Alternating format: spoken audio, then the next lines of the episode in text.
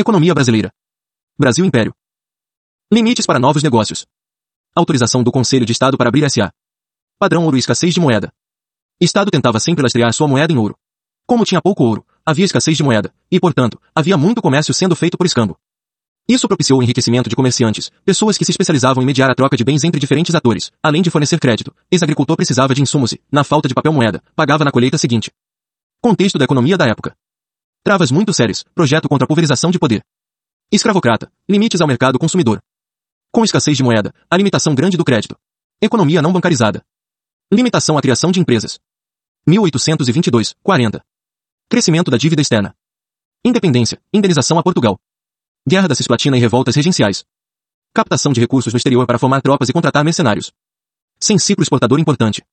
Açúcar e ouro já haviam entrado em declínio, e o café ainda não havia se tornado o maior produto da exportação. Brasil sem fonte de divisas de moeda estrangeira relevante que possa financiar importações. 1840, 65. Queda relativa da dívida externa. Café se torna o principal produto de exportação brasileira em plena explosão industrial europeia e aumento da demanda pelo produto. Café garante entrada de divisas na economia brasileira. Liberalização de capitais e diminuição da fuga de divisas. Fim do tráfico negreiro. Lei Eusébio de Queiroz. Maiores investimentos estrangeiros. Estabilidade política. 1846. Padrão ouro governo aceita o padrão ouro e passa a receber pagamentos de impostos em ouro.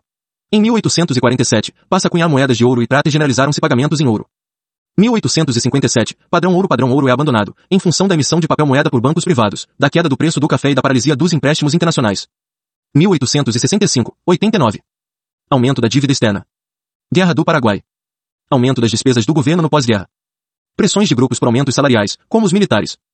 Crescimento na produção do café brasileiro é superior ao crescimento da demanda mundial, causando queda no preço do produto. Instabilidades políticas. Viagens de Pedro II. 1888. O país volta ao padrão ouro com paridade de 1846. OBS. Vários fatores associados à monarquia brasileira travancavam o crescimento econômico do país. Do ponto de vista econômico, está a razão para o fim da monarquia. Com a liberdade imediata de milhões de escravos em 1888, há um grande contingente de pessoas demandante de papel moeda escasso no país. Entrada crescente de imigrantes agrava o problema. Problema já era discutido no gabinete Ouro Preto. Café. Se insere em mercado de concorrência perfeita. E muitos produtores. 2. Muitos consumidores. 3. Produto homogêneo. 4. Tomadores de preço. V. Sem barreiras expressivas para entrada no mercado. Produto com elasticidade preço da demanda baixa. Essencial, barato e sem substitutos próximos. Produto com elasticidade renda da demanda baixa. Essencial e com baixo peso no orçamento. O Brasil continua a ser o maior produtor de café do mundo. Dependência do café para o PIB brasileiro. O PIB pode ser definido pela ótica da demanda. Consumo das famílias mais investimentos das empresas em bens de capital mais gastos do governo mais exportações de bens e serviços importações de bens e serviços. Café é elemento central no transbordamento da renda nacional ou na formação da renda nacional. O eixo dinâmico da economia brasileira é o setor externo. O aumento das exportações líquidas de café transbordam para os demais agregados macroeconômicos formados do PIB. A isso equivale dizer que os formadores do PIB brasileiro são dependentes do sucesso e do crescimento nas exportações de café. Gasto público. O café proporciona gasto público, uma vez que a receita do Estado era majoritariamente obtida a partir do fluxo de comércio, por meio de impostos alfandegários, importação e exportação. OBS professor, estamos falando de um Brasil agrário, não existe imposto de renda e os espaços urbanos são muito pequenos. OBS Professor 2. Durante a Primeira República, os impostos de importação eram de arrecadação estadual, e os de exportação eram de arrecadação da União. As divisas são dependentes da exportação de café. Quando se exporta, se acumulam divisas, que serão usadas para importação de bens, obtendo-se, assim, impostos e receita. Investimentos. A acumulação primitiva de capital que se transforma em investimentos de capital também depende do setor cafeiro, mesmo investimento no setor industrial, que se dará um pouco mais à frente, complexo cafeiro. OBS Professor, a economia brasileira não era bancarizada, de modo que o impacto dos bancos sobre o volume de investimentos era muito pequeno. Consumo. O café foi fundamental para a formação do mercado consumidor. Eis. Pontos consequentes do sucesso do café no Brasil. Formação de mercado consumidor. Construção de infraestrutura, como estradas de ferro e portos para escoar a produção. Urbanização. Bancarização por meio dos depósitos provindos do café, possibilitando futura oferta de crédito. TPS 2015 fala em fundação das casas bancárias, como característica da segunda metade do século XIX, assim como a construção de estradas de ferro e da imigração estrangeira. Oferta de crédito. Industrialização financiada com as receitas advindas do café. Fonte de divisas, moeda estrangeira. Primeira República. Em média, a taxa de crescimento girava em torno de 5% ao ano. Crescimento expressivo que, na visão do professor, causa a implosão da República Oligárquica. 1889, 98, Ensinamento, Lei Bancária, de 1890. O plano. Emissão, flexibilização da emissão de papel moeda, com permissão do governo para que bancos privados aumentem a emissão de papel moeda. É XPL professor, o governo concedia títulos públicos a bancos, e esses bancos poderiam emitir a quantidade correspondente de papel moeda. É XPL professor 2. Isso aumentaria o endividamento do governo, mas os papelistas acreditavam que isso poderia ser compensado pelo crescimento econômico e pelo aumento de receitas consequente. Lastro, papel moeda lastreado em títulos públicos e não mais em ouro, como se havia definido em 1846, emissão inconversível. O modelo se inspirava no sistema dos bancos nacionais norte-americanos. Crédito, emissão de papel moeda se daria por meio de concessão de crédito para projetos industriais. Embasamento. A leitura era que havia escassez de papel moeda, consequência de uma demanda reprimida crescente por moeda impulsionada pelo fim da escravidão e pela imigração em massa.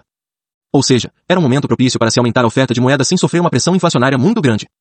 Havia expectativa do aumento da oferta agregada, ou seja, do aumento da produção de bens e serviços, uma vez que havia nova oferta de crédito para negócios, o que também ajudaria a mitigar uma possível pressão inflacionária.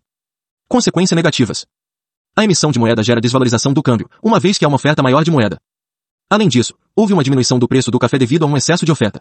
Dessa forma, houve uma menor entrada de libras na economia brasileira, pressionando ainda mais a desvalorização do câmbio. A emissão de moeda gera também uma inflação acima do previsto, por duas razões principais. Um, não há o surgimento esperado de novos negócios, com muitas fraudes em empresas de fachada. Consequentemente, não há o aumento esperado da oferta agregada. 2. Os novos imigrantes e libertos não demandavam moeda quanto era esperado pois não tinham renda. Consequentemente, não há pressão por demanda de moeda que era esperada. Com inflação crescente, o governo aumenta os seus gastos. Para aumentar os seus gastos, emite novos títulos a bancos, que emitiam mais moeda, intensificando o processo. Resulta disso um aumento grande da dívida pública. A grande especulação na Bolsa do Rio de Janeiro com muitas empresas fraudulentas. Para financiar a repressão às revoltas durante a República da Espada, escanudos, o governo se endivida ainda mais. Manuel Vitorino, vice de Prudente de Moraes, compra o Palácio do Catete para instalar governo. Balanço de pagamentos, diferença entre entrada e saída de divisas, negativo devido ao declínio do preço do café, por se tratar de produto inelástico, as pessoas não consomem mais devido à baixa no preço.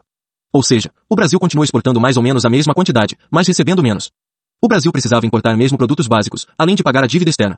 Para tanto, se endividava ainda mais com credores internacionais, Roteldio. Com uma balança de pagamentos cada vez mais negativa, o país se encaminhava para o colapso.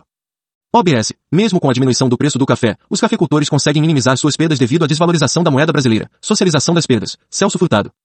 1898, 2002, Campos Salles. Eleito mais sem ter assumido a presidência, Campos Salles vai a Londres negociar com os Roteldio. Condições de negociação. Brasil não tinha dinheiro para pagar sua dívida, e ainda precisaria de um novo empréstimo para fechar suas contas internas. Brasil pede empréstimo de 10 milhões de libras esterlinas, a suspensão do pagamento do principal da dívida por 13 anos e a suspensão do pagamento dos juros da dívida por 3 anos. Durante a negociação, os ingleses pedem como garantia as receitas de alfândega do Rio de Janeiro e de outros estados como garantia suplementar. Ingleses exigem ajuste fiscal e reequilíbrio das contas públicas, zerando o déficit público durante o governo Campos Salles. Ingleses existem que o país tire papel moeda de circulação. A cada 12 pences, 1244 de libra, sacados dos 10 milhões de crédito concedidos, o Brasil deveria tirar um mil réis de circulação. Ingleses querem que o Brasil estabeleça câmbio fixo, e não mais flutuante. É XPR professor, na prática, é o Brasil voltando ao padrão ouro. Em negociação difícil, Brasil consegue boas condições. Juros de 5% ao ano, relativamente baixo, abaixo do que queriam os ingleses. Brasil consegue a suspensão do pagamento do principal da dívida por 13 anos. Brasil consegue reduzir a quantidade de papel moeda que os ingleses queriam que o país tirasse de circulação, um mil réis a cada 18 pences. Primeiro Funding Loan. 10 milhões de libras a juros de 5% ao ano. Alfândega do Rio de Janeiro como garantia. Comprometimento com ajuste fiscal e com zerar o déficit público. Comprometimento com ajuste monetário, retirando mil réis de circulação e queimando-os em cerimônias públicas a cada 18 pences sacados do crédito de 10 milhões de libras. 13 anos de suspensão do pagamento do principal, total da dívida, anterior mais nova.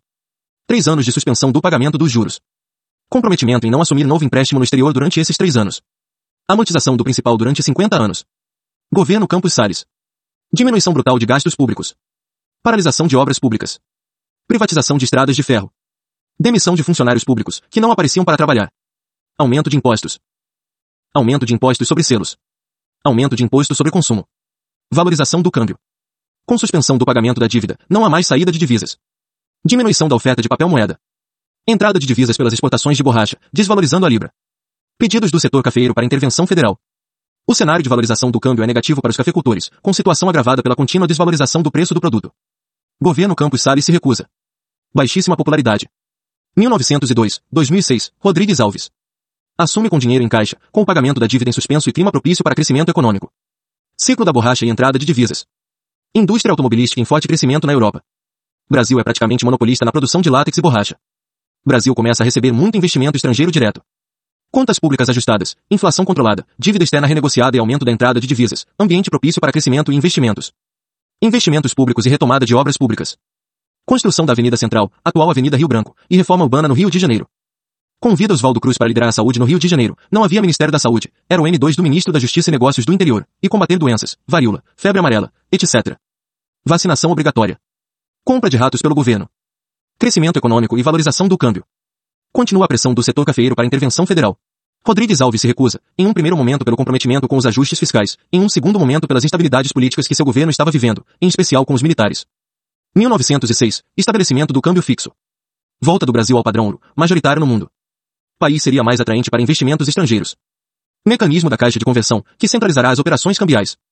Medida interesse foi pedida aos cafeicultores, já que impediria a continuidade da apreciação do câmbio brasileiro. Apreciação esta que se intensificaria caso o plano de defesa do café obtivesse sucesso e o preço do café subisse. Com o aumento do café do café, aumentaria a entrada de divisas no país, desvalorizando a libra e valorizando mil réis. Rodrigues Alves aprova a medida, uma vez que já se tratava de ajuste tratado desde as negociações do funding loan e que teria outras consequências positivas. 1906, Convênio de Taubaté. Primeiro plano de defesa do café. Já negociado desde pelo menos 1903, sem que o governo federal quisesse tomar parte e com recusa de Rodrigues Alves após convite. Convênio Interestadual, Rio de Janeiro asterisco, SPMG, que assume o compromisso de comprar o excesso de oferta de café com recursos contraídos em empréstimos no exterior. Esse excesso de oferta ficaria estocado em entrepostos no exterior, em especial nos Estados Unidos. Venda dos estoques reguladores em momento de entre-safra, uma vez que a elasticidade preço da demanda é inelástica, o grupo esperava controlar a oferta mundial de café de modo a controlar melhor seus preços e vender seu produto em melhores condições. Cobrança de sobretaxa sobre as exportações de café. Controle de novas plantações.